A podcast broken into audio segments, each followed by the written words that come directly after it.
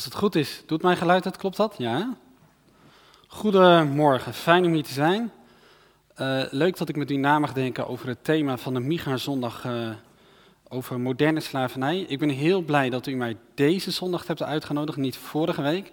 Want vannacht is de klok verzet en ik kom uit Veenendaal en eh, dat is bijna twee uur rijden. En zo hoefde ik niet heel vroeg op voor mijn gevoel. Dus ik ben u daar heel dankbaar voor dat ik deze zondag mag komen. Mijn naam is Alfred Slomp. Ehm, ik zal even heel kort mezelf introduceren. Een jaar of zes, zeven geleden heb ik met een vriend van mij een workshop bedacht, God in de supermarkt. Ehm, wij waren geraakt door de schoonheid van de natuur, maar ook door de kwetsbaarheid van de natuur. Ook door de oneerlijke verdeling van de welvaart over de wereld. En we begonnen steeds meer in te zien dat wij als consument daar eigenlijk ook veel invloed op hebben. We dachten, dat vinden we leuk om daar met mensen over na te gaan denken. Nou, ik zal u het hele denkproces eh, besparen, maar dat heeft de workshop God in de supermarkt opgeleverd. Inmiddels zijn we twee boeken verder en, uh, enzovoort. Arjan is helaas tijdelijk ziek, maar als u mij hoort praten over ons, over wij, gaat het over Arjan en mij. En niet over mijn meervoudige persoonlijkheid of zo, maar dan weet u dat het over ons gaat. Um, ik, ik, ga even de, de, kern van de workshop samenvatten aan, aan de hand van een uh, dia van Gandhi. Als het goed gaat Matthias niet direct... Ja, kijk, super.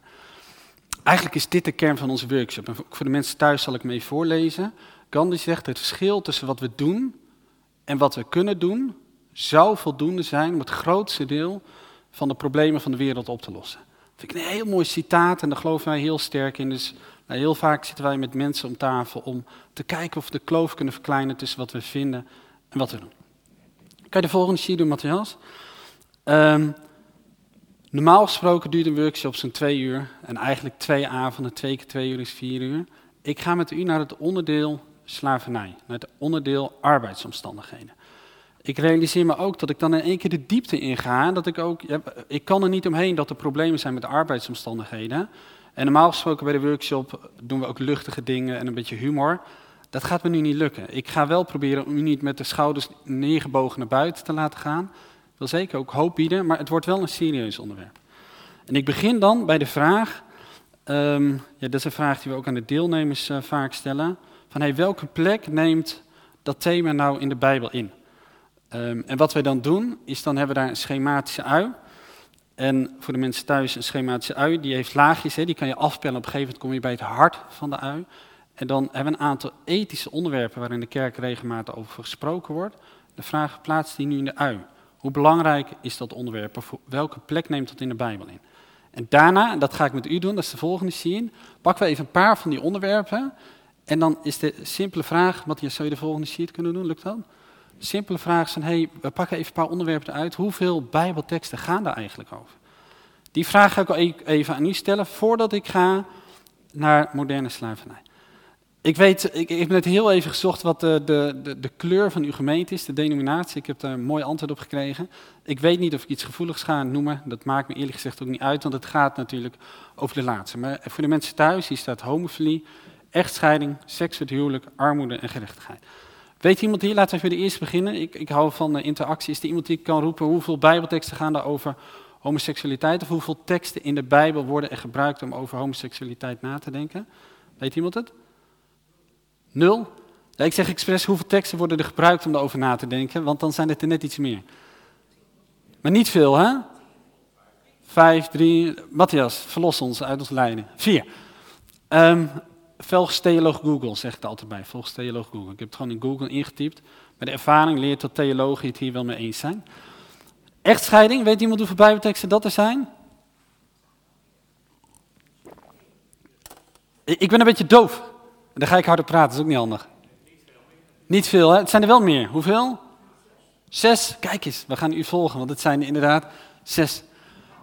Seks het huwelijk, heb ik al een beetje ruzie met mijn theologen. Er zijn, zijn er niks, maar laat me even zien wat Google zegt. 14. Het gaat me om de volgende: armoede en gerechtigheid. Weet iemand hoeveel Bijbelteksten er in de Bijbel gaan over armoede en rechten? Heel veel. Nu wil ik graag even getallen. Ik, loop, ik mag precies anderhalf meter. Misschien wel 100. Ik zie mensen knikken. Zijn er mensen die zeggen: Ik heb nog een ander getal? 50. U meneer? Hoeveel zijn u? 125. Ik, zei, u, ik denk meer, wie zei dat? Wat denkt u? Honderden. Weet de antwoord laten zien? Het zijn er meer dan 2000. Ja.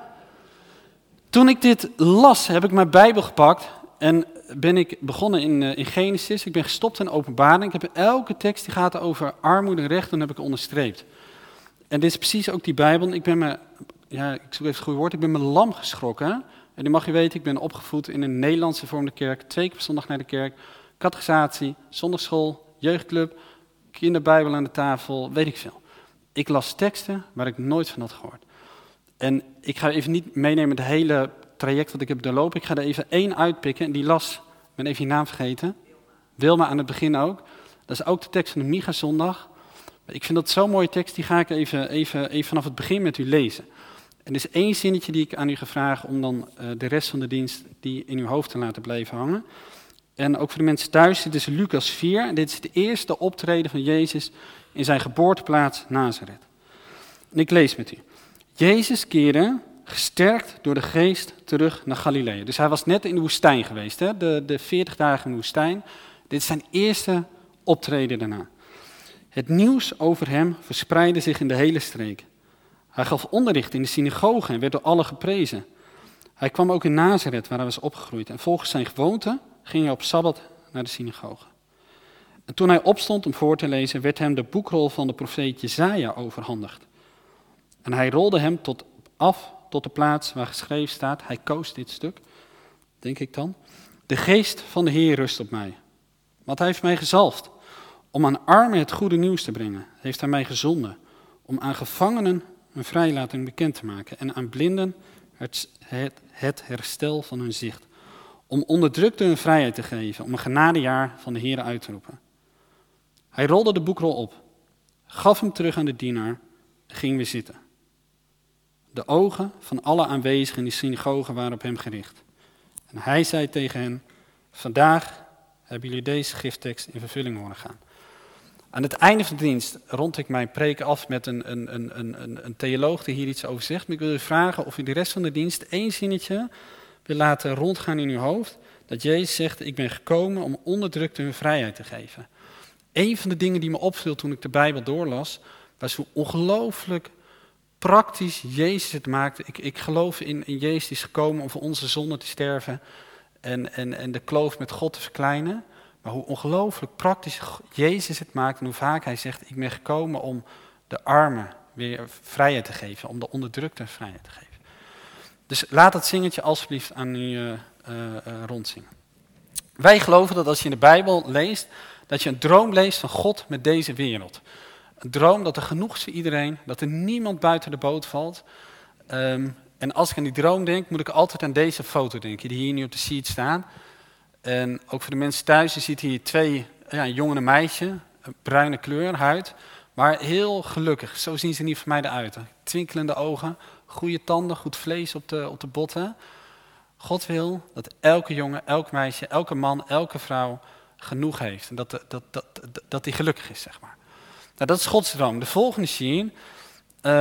Ja, je hoeft maar de, de krant te openen of het nieuws te openen om te zien dat, uh, dat er een kruis door Gods droom staat. Doe maar hoor, Matthias. En um, ik ga even met u op, op eten focussen. Dus er staat hier diezelfde foto en er staat een kruis erheen. En er staan hier twee foto's. En er staan getallen bij om even aan te geven van... hey, Gods droom is niet de realiteit waar we in leven. U ziet daar linksbovenin een vrouw met een kindje. Um, je ziet wat hulpvoeding, een, een, een, lepeltje, een slangetje, wat veldbedden. De armoede straalt vanaf. Hè? En er staat een getal bij van 820 miljoen. Linksonder ziet u een rijk gedekte tafel. Met kerst ziet mijn maaltafel er bijna letterlijk zo uit. En daar ziet u het getal 12 miljard staan. En de vraag is, wat betekenen deze getallen? Armoede 820 miljoen, een rijk gedekte tafel 12 miljard. En de ervaring leert dat het een hele lastige vraag is, maar ik ga je vertellen, het gaat over aantallen mensen. Weet iemand hoeveel mensen er nu op deze wereld leven? Zie je, heb je het stiekem opgezet? Die weet je. Ja, goed. Ik ben een beetje verbaasd, omdat meestal komen dichtst in de buurt is 7, maar het zijn net 7,8 miljard. Toen wij deze workshop begonnen was het 7,2 miljard. Dit is de grote vraag van politici en beleidsmakers. Hoe voeden wij een groeiende wereldbevolking tot wel 10 miljard zielen in 2050? 12 miljard wil zeggen, er is op dit moment genoeg eten voor 12 miljard mensen. Dus niet de wereld kan in theorie genoeg eten produceren voor 12 miljard mensen. Nee, er is op dit moment eten voor 12 miljard mensen. Oftewel, als er vandaag in UFO-land um, en er komen 4 miljard mensen uitlopen, geen probleem. We hebben meer dan genoeg schuif aan. Er is genoeg eten. En de pijnlijke realiteit is dat bijna um, ehm, 1 miljard mensen elke dag honger hebben. Bijna 1 miljard mensen gaan met honger naar bed. Er is meer dan genoeg eten. Er is een droom van God voor een wereld voor genoeg voor iedereen. En de realiteit is dat bijna 1 op de 8 mensen met honger naar bed gaan. Dan weet ik niet hoe het met u zit, maar ik heb een probleem met honger. En dat is eigenlijk een heel simpel probleem. Ik weet niet wat honger is. Uh, hetgene wat het dichtst bij in de buurt komt, is dat ik in de bergen heb gelopen en dat ik verkeerd had ingekocht. Dat ik een hele lange wandeling heb gemaakt met te weinig eten. En toen was er een supermarkt uh, en ik denk echt dat ik de deur opengebroken had als, ik, uh, als die op slot was geweest. Maar hij was niet op slot en dat is de lekkerste maaltijd uit mijn leven geweest. Ik vraag wel eens bij workshops of er mensen zijn die de hongerwind hebben meegemaakt. Als ik even scan hier, is er hier niemand volgens mij die bewust de hongerwind heeft meegemaakt. Ik hoor soms hele bijzondere verhalen. Um, maar er is een boek wat echt mijn ogen geopend heeft. Wil ik echt aanraden. Als je naar onze website gaat, staan alle tips en websites en boeken. En ook op Facebook staan ze. En dat is het boek Honger van Martin Capanos. Martin Capanos, ik denk niet dat iemand het boek kent, hè? dat boek is niet heel bekend. Dat is een Argentijnse romanschrijver. Hij heeft de wereld over gereisd en is in gesprek gegaan met mensen die honger hebben. Zo'n dik boek. En hij vertelt gewoon ja, wat hij ziet en zijn mening erover. Hij heeft echt mijn ogen geopend voor de staat van de wereld. En ik ga even um, één verhaaltje uit voorlezen. Heb ik in het boek Superwaar genomen. Um, van even één vrouw met een kindje. Dus om even één van die 1, bijna 1 miljard mensen zichtbaar te maken. Het gaat over Amena in Bangladesh. Als u belooft het niet verder te vertellen, zal ik u mijn geheim vertellen, zegt Amena. Natuurlijk beloof ik dat. Wat zou ik aan wie verder moeten vertellen? En ze praat opeens een stuk zachter, als om zich ervan te vergewissen dat er niemand meeluistert. Dan vertelt ze dat ze soms een pan water op het vuur zet en er een kiezelsteentje of een takje of iets dergelijks ingooit, zonder dat de kinderen in de gaten hebben wat het precies is. Dan denkt ze dat ik sta te koken, dan zeg ik dat het nog wel even duurt. Dat ze nog maar even moeten gaan liggen, gaan liggen en ik, en ik ze wakker zal maken als het klaar is. Dan vallen ze een stuk makkelijker in slaap. Ik vraag me niet wat ze de volgende dag zeggen, hoe het kan dat ze daar meer dan eens intrappen. Ik geloof dat ik het niet wil weten. Ik heb zelf drie kinderen. Het idee dat ik vanavond tegen mijn kinderen ga zeggen: hey, ga me vast liggen, ik ga eten koken. En ik ga ze foppen met een steentje. En mijn dag is bij wijze van spreken geslaagd. Als mijn kinderen zonder huilen in slaap vallen. Mijn vader hart breekt er midden. En tegelijkertijd is dit in meer of minder, mindere mate de realiteit van één op de acht mensen op deze wereld. Gods droom, iedereen, genoeg voor iedereen. De realiteit van één op de acht mensen gaan met honger naar bed. Wij kunnen de wereld niet in ons eentje veranderen. Uh, laat staan dat je dat in de supermarkt kan of als consument. Maar dit is wel de gedachtegang van, van waaruit ik met jullie erover na wil denken. Een hartstochtelijke droom van God, een realiteit. En ja, wij hebben als consument soms wel wat tools in handen om bepaalde keuzes te maken. En daar ga ik met u over nadenken. En Matthias, zou dan nu de volgende sheet willen doen? U ziet hier linksbovenaan een ketting.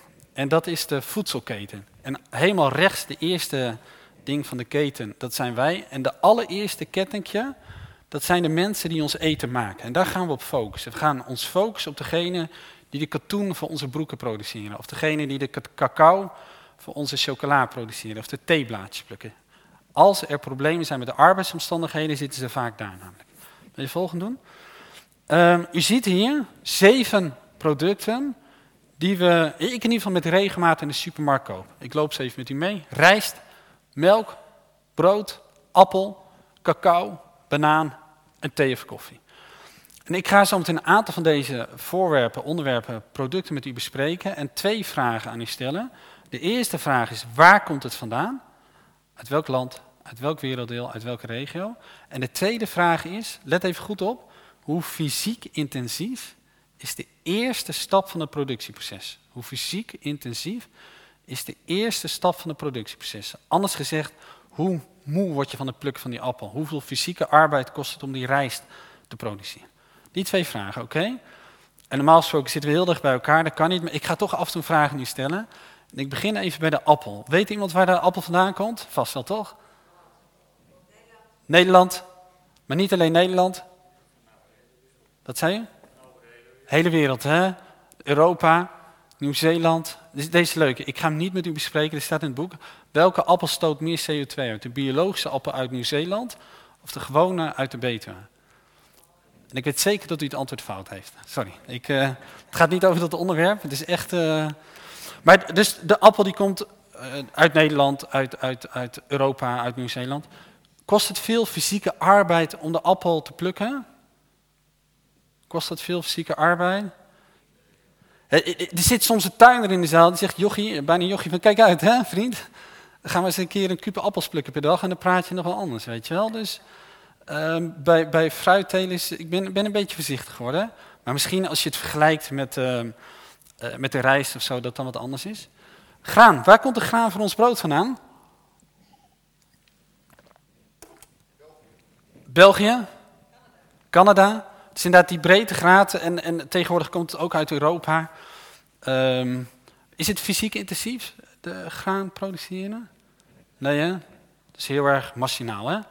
Kost weinig fysieke arbeid. Cacao? Dat is leuk. Cacao. Waar komt cacao vandaan? Dus ik, ik, stom is, ik heb geen oorapparaat ingedaan, die heb ik.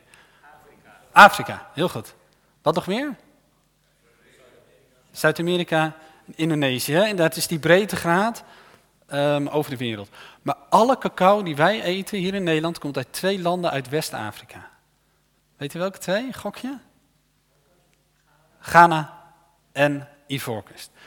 Ik weet niet of je wel eens Tony Chocoloni koopt. Daar zit zo'n logo op van Tony Chocoloni. En links onderaan zitten de stukjes, dat is de kaart van West-Afrika. Moet u maar eens kijken. Als u eh, die koopt, dat is de kaart van West-Afrika. Is cacao fysiek intensief? Ja, hè? Zou je de volgende willen doen, uh, Matthias? Hier staan dezelfde grondstoffen, maar dan, um, of dezelfde producten, maar dan de grondstoffen. Links bovenaan de besjes van de koffie. Rechts bovenaan de soja. Dan de bananenplantages. Uh, rechts onderaan en rechts midden onder uh, cacaobonen. En links onderaan de rijst. Ik vind dat zo intrigerend. Ziet u die koffiebesjes? Ik weet niet, wie heeft hier vanmorgen al koffie op? Mag even vingers zien? Ja, en wie heeft de thee op? Dat ben ik. Bijna iedereen, hè? Elk kopje koffie zijn 35 besjes, 35 koffiebesjes. Geplukt door een hand ergens ver weg. In Nederland drinken wij zo'n 26 miljoen kopjes koffie per dag. Keer 35, daar gaat het alleen over koffie. Een heel simpel ontbijt. Daar zijn, er zijn vele mensenhanden bij betrokken geweest wereldwijd. Dat is iets waar ik me niet altijd bij stilsta, maar wat wel een realiteit is om, om als, je, als je naar arbeidsomstandigheden wil gaan om dat goed te begrijpen. U ziet daar links onderaan die vrouw, die rijst plukken, zo voorover gebogen met de handen in het water. Ik denk dat ik na een half uur zou zeggen, zo, ik heb wel weer genoeg gedaan voor vandaag. Hè? Nee, de realiteit is dat er heel veel mensen betrokken zijn bij de productie van ons eten, die daar ook gewoon echt hard voor moeten werken. Ik wil met u inzoomen op de cacao. Um, als ik het goed hoorde, was zo'n cacao koekje ook. Uh, heb ik het goed nou, Oké. Ja, nou we gaan um, inzoomen op cacao en ik ga je een stukje laten zien uit de documentaire The Dark Side of Chocolate. En wat we gaan zien zijn twee journalisten. Die hebben net met een directeur van een cacaoverwerkingsbedrijf gesproken. Die directeur zegt, bij ons werken geen kinderen. Dan zegt ze, dat willen we zelf zien. Ze gaan naar de plantages. Um, ze gaan in gesprek met kinderen. Ze denken, we krijgen geen eerlijke antwoord. En dan zit er een knipje in de, in de film. En dan gaan ze met de verborgen camera naar de volgende plantage. Hij is helaas in het Engels en ook niet ondertiteld. En dit is voor de mensen thuis misschien een beetje lastig, maar ik zal zo meteen even, nog even herhalen wat u ziet. Hier komt The Dark Side of Chocolate.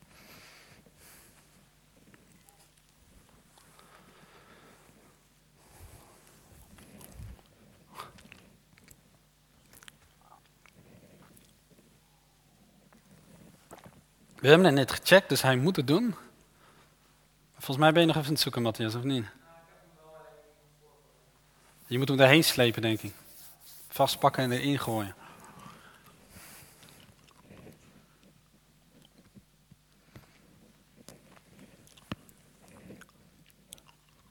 En anders kan je volgens mij de PowerPoint afsluiten en het filmpje openen en daarna de PowerPoint weer openen.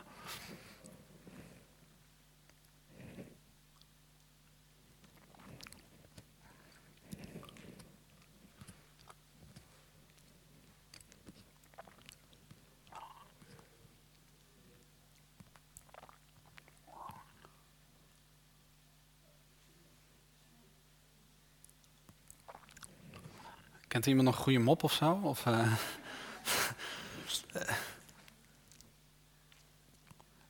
Gaat het lukken, Matthias? Of, uh...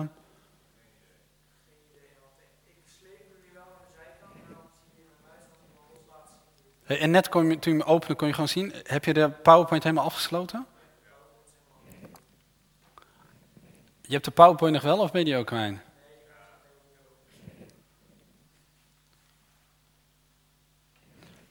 De weergave dupliceren moet je misschien even, even verwijderen.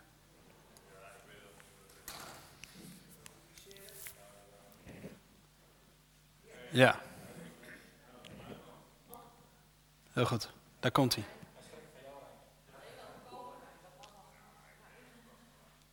Ja, hij heeft echt uh, gezag, hè? ourselves to see if it's true that no children are working here. We choose a random plantation in the area where Saf Cacao gets its cocoa.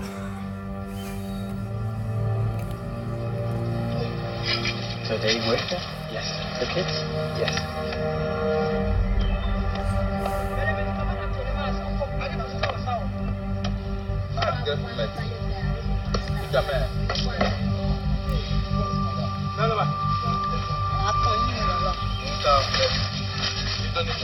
We come across four little boys and a man.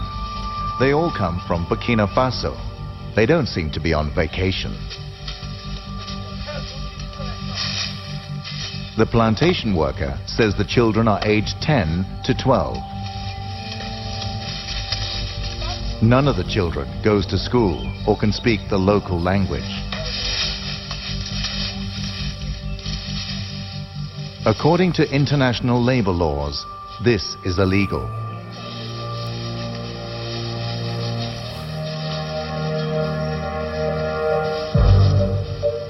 We continue our search on other plantations. There are plenty of children here.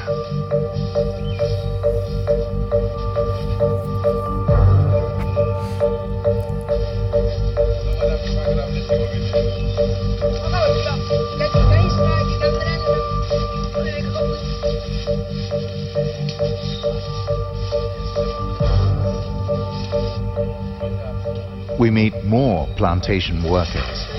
Oui, Ouais. Ah, ok. Donc, c'est le boîtier maintenant. Ah, vous, vous reprenez travailler à quelle heure? Hein? Travail, ça va recommencer à quelle heure? À 3 heures. C'est les enfants de qui? Il a voyagé. Ah, ok.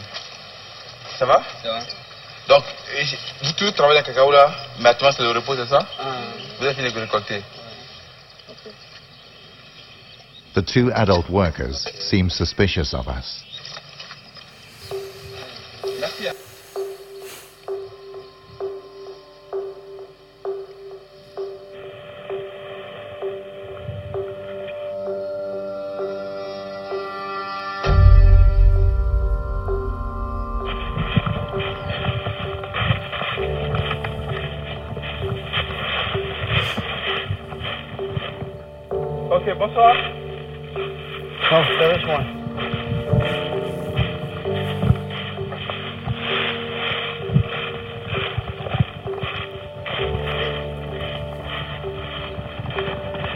We meet a plantation owner.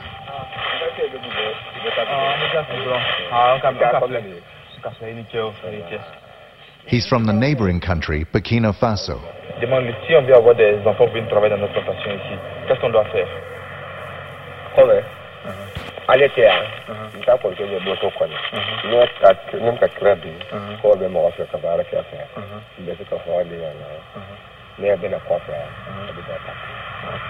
C'est combien hein? Si on venir quelqu'un là, travailler, combien vous uh-huh. là. A child from Burkina Faso can be bought for 230 euros. And that's without haggling. The price includes transport and indefinite use of the child. Most children never get paid.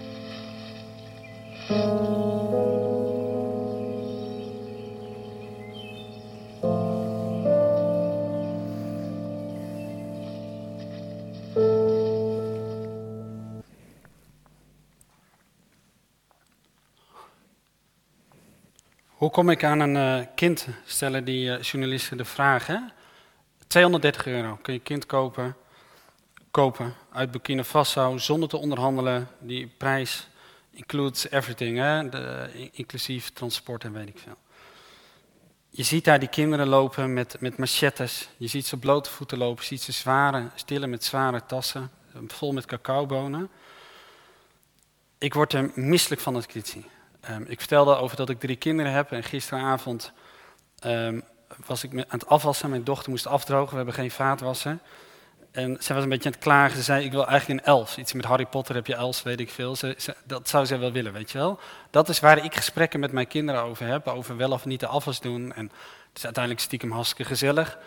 Dat is voor mij hoe kinderen horen te zijn. Hè? Buiten te spelen, zichzelf te ontwikkelen. Um, en we zien hier kinderen ja, die, die, die vanaf... Ja, gekocht worden en op plantage uh, neergegooid worden. Kan je de volgende zien, Matthias? Dit is een, uh, een, afschuwelijke realiteit waar ik misselijk van word, waar ik boos van word, waar ik verdrietig van word, waar ik opstandig van word. Tegelijkertijd kan je uitrekenen hoeveel slaven er voor jou werken. En dan heb ik het niet over alleen je eten, heb ik het over je hele leven. En dat kan je op meten in de free world. Nogmaals, godindesupermarkt.nl vindt u de, de apps en de, en, de, en, en de, dat soort dingen, de, de boeken. Ik heb dat ingevuld en daar staat het antwoord hoeveel slaven er voor mij werken. Ziet u het? 26.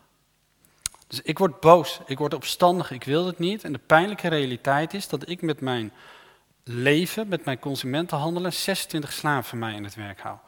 Dit is natuurlijk een beetje natte vingerwerk zal het zijn. Hè? En als u zelf invult, ziet u hoe die vragen opgesteld zijn.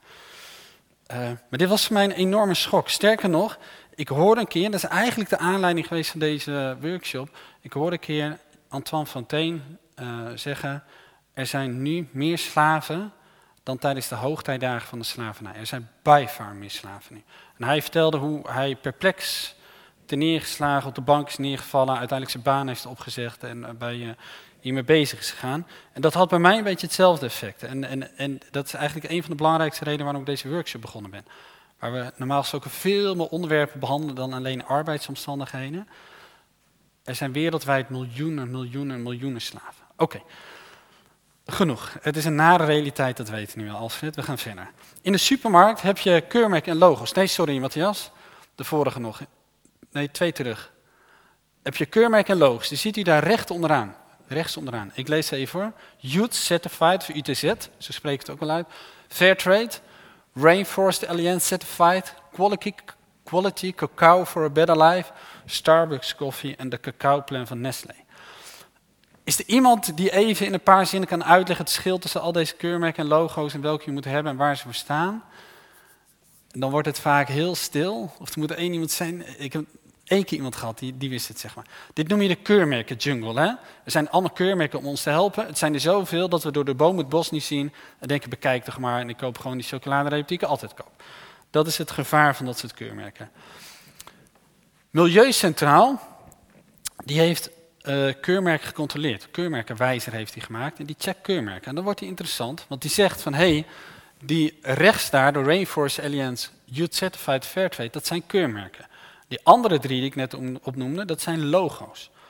Dat wordt niet gecontroleerd, dan moet je op de blauwe ogen van het bedrijf gelo geloven.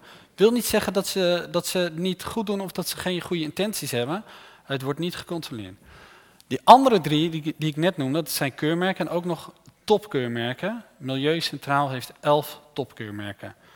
Uh, uh, ja, in het leefgroep heeft gezegd dat zijn elf topkeurmerken. Maar de pijnlijke realiteit is dat ook al koopt hij Fairtrade, dan heeft u nog geen garantie dat wat u net zag, dat u dat niet koopt. Ik zeg het een beetje omslachtig, maar kunt u mij volgen? Dus zelfs een Fairtrade keurmerk garandeert niet dat je geen producten hebt waar kindslaven aan verbonden zijn. Ik had heel graag gewild dat het anders was. Ik had heel graag gewild dat ik hier kon zeggen, hey, koop Fairtrade en dan, uh, dan is de wereld uh, opgelost. Je hebt tegenwoordig ook Fairtrade 2.0, hè? dat je bijvoorbeeld niet alleen um, Moyi koffie, bijvoorbeeld een koffiemerk, zegt ja, maar we gaan niet alles hierin halen, hier branden en hier de winst. Nee, we gaan alles daar produceren door lokale mensen, dat het land ook de winst heeft. Um, tegelijkertijd, als je kijkt naar wat onderzoeksstaven zeggen, wat instanties als uh, Rank Brand, als Question Mark, als, als, als, als um, Too Good To Go, oh nee, sorry, dat is een andere. Als, wat de instanties zeggen, de onderzoek zeggen, blijf het wel kopen. Want daarmee vergroot je de daadkracht van een keurmerk. Hè? En je hebt wel meer kans op dat er het eerlijk product is. Dus wat ik vooral deze ochtend met u wil, is dat, ja, wie weet bent u er heel erg mee bezig. Zo niet dat uw ogen geopend worden van, hé, hey, elke aankoop die ik doe, daar kunnen problemen zijn met de arbeidsomstandigheden. En weet u nog aan het begin dat ik vroeg, waar komt het vandaan, is fysiek intensief? Als het komt uit een ontwikkelingsland en het is fysiek intensief, dan kunnen de alarmbellen gaan rinkelen. Bij die twee, ontwikkelingsland, fysiek intensief, kunnen alarmbellen gaan rinkelen. En niet alleen in de supermarkt. Hè. In de supermarkt geldt het voor cashewnoten, voor pistachenoten, voor cacao, voor thee, voor koffie. Uh, ontwikkelingsland, fysiek intensief. Het kan ook gelden voor, uh, voor, je broek of voor je uh, elektronica. En dat was ik nog vergeten te vertellen, 26 slaven, dit is een Fairphone, hè?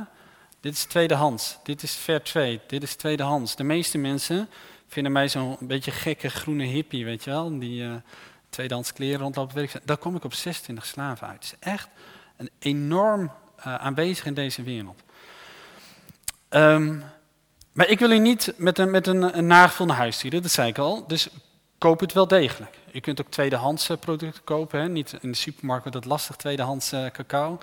Bij tweedehands kleren of zo, daar kan je verschil mee maken door minder te kopen. En als je iets koopt, te onderzoeken van, hé, hey, hoe wordt dit geproduceerd? Heb je allemaal apps voor en websites. En als je vragen hebt, stuur je mij een mailtje. Misschien, en daar wil ik mee afronden, dit gedeelte, kent u dat gevoel dat u denkt, ja, maar heeft het wel zin wat ik doe?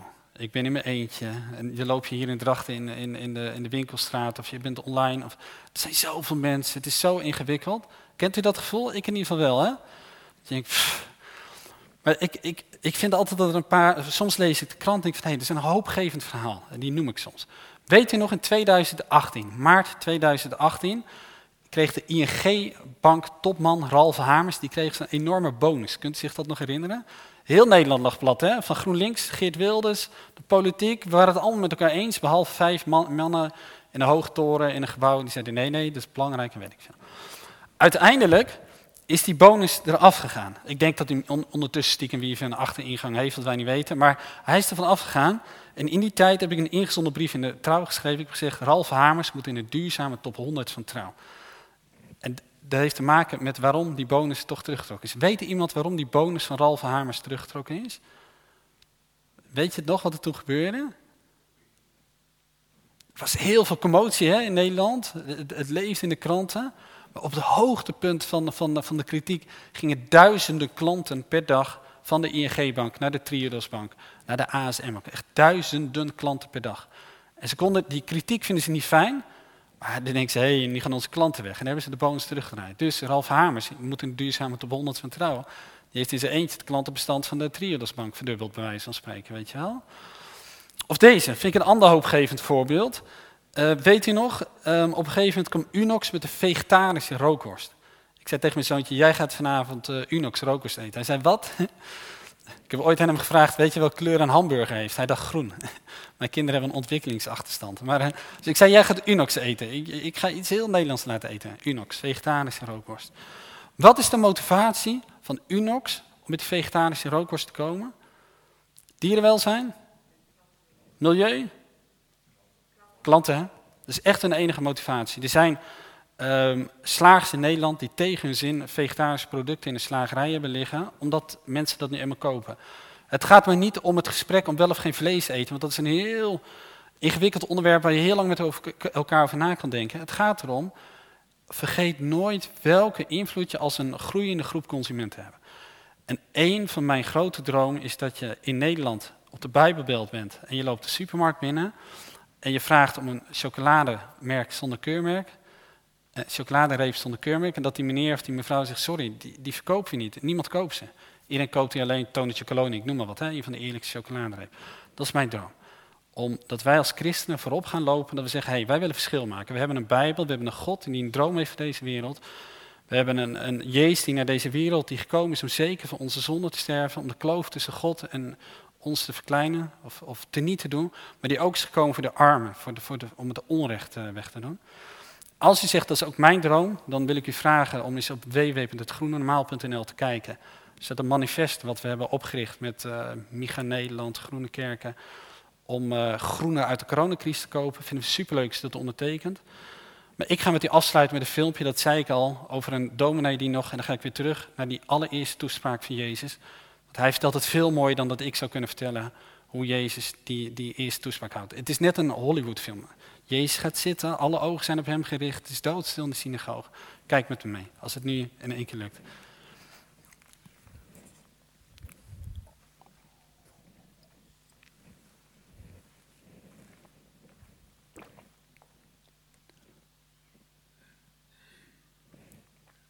Heb je dupliceren weer afgesloten, Matthias?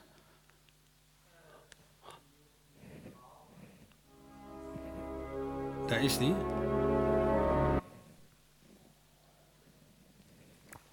Net sloot je dupliceren af en toen kwam die, weet je nog? Yes, daar is die.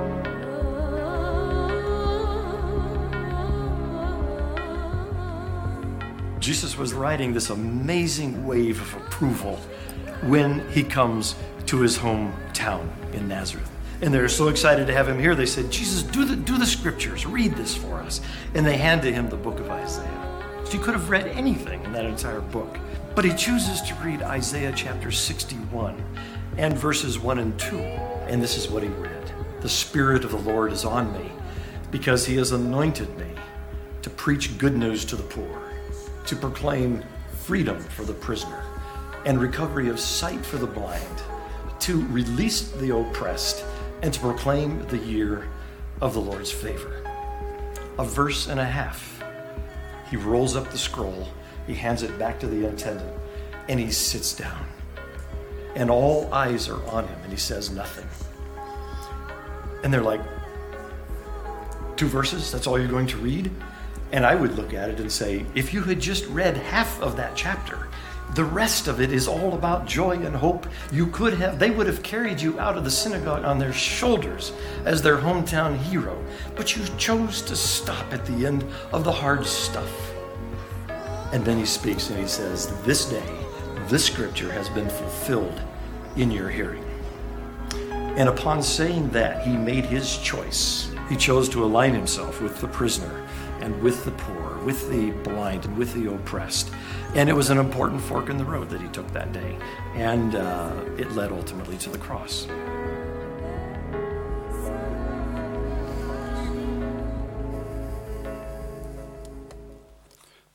Dank u wel voor uw aandacht. Als ik u nog één ding zou mogen te oproepen, is ga, uh, pak de Bijbel, open de evangelie en ga dat lezen en kijk naar de enorme passie van God met de armen en de kwetsbare mensen op deze wereld. Dank u wel.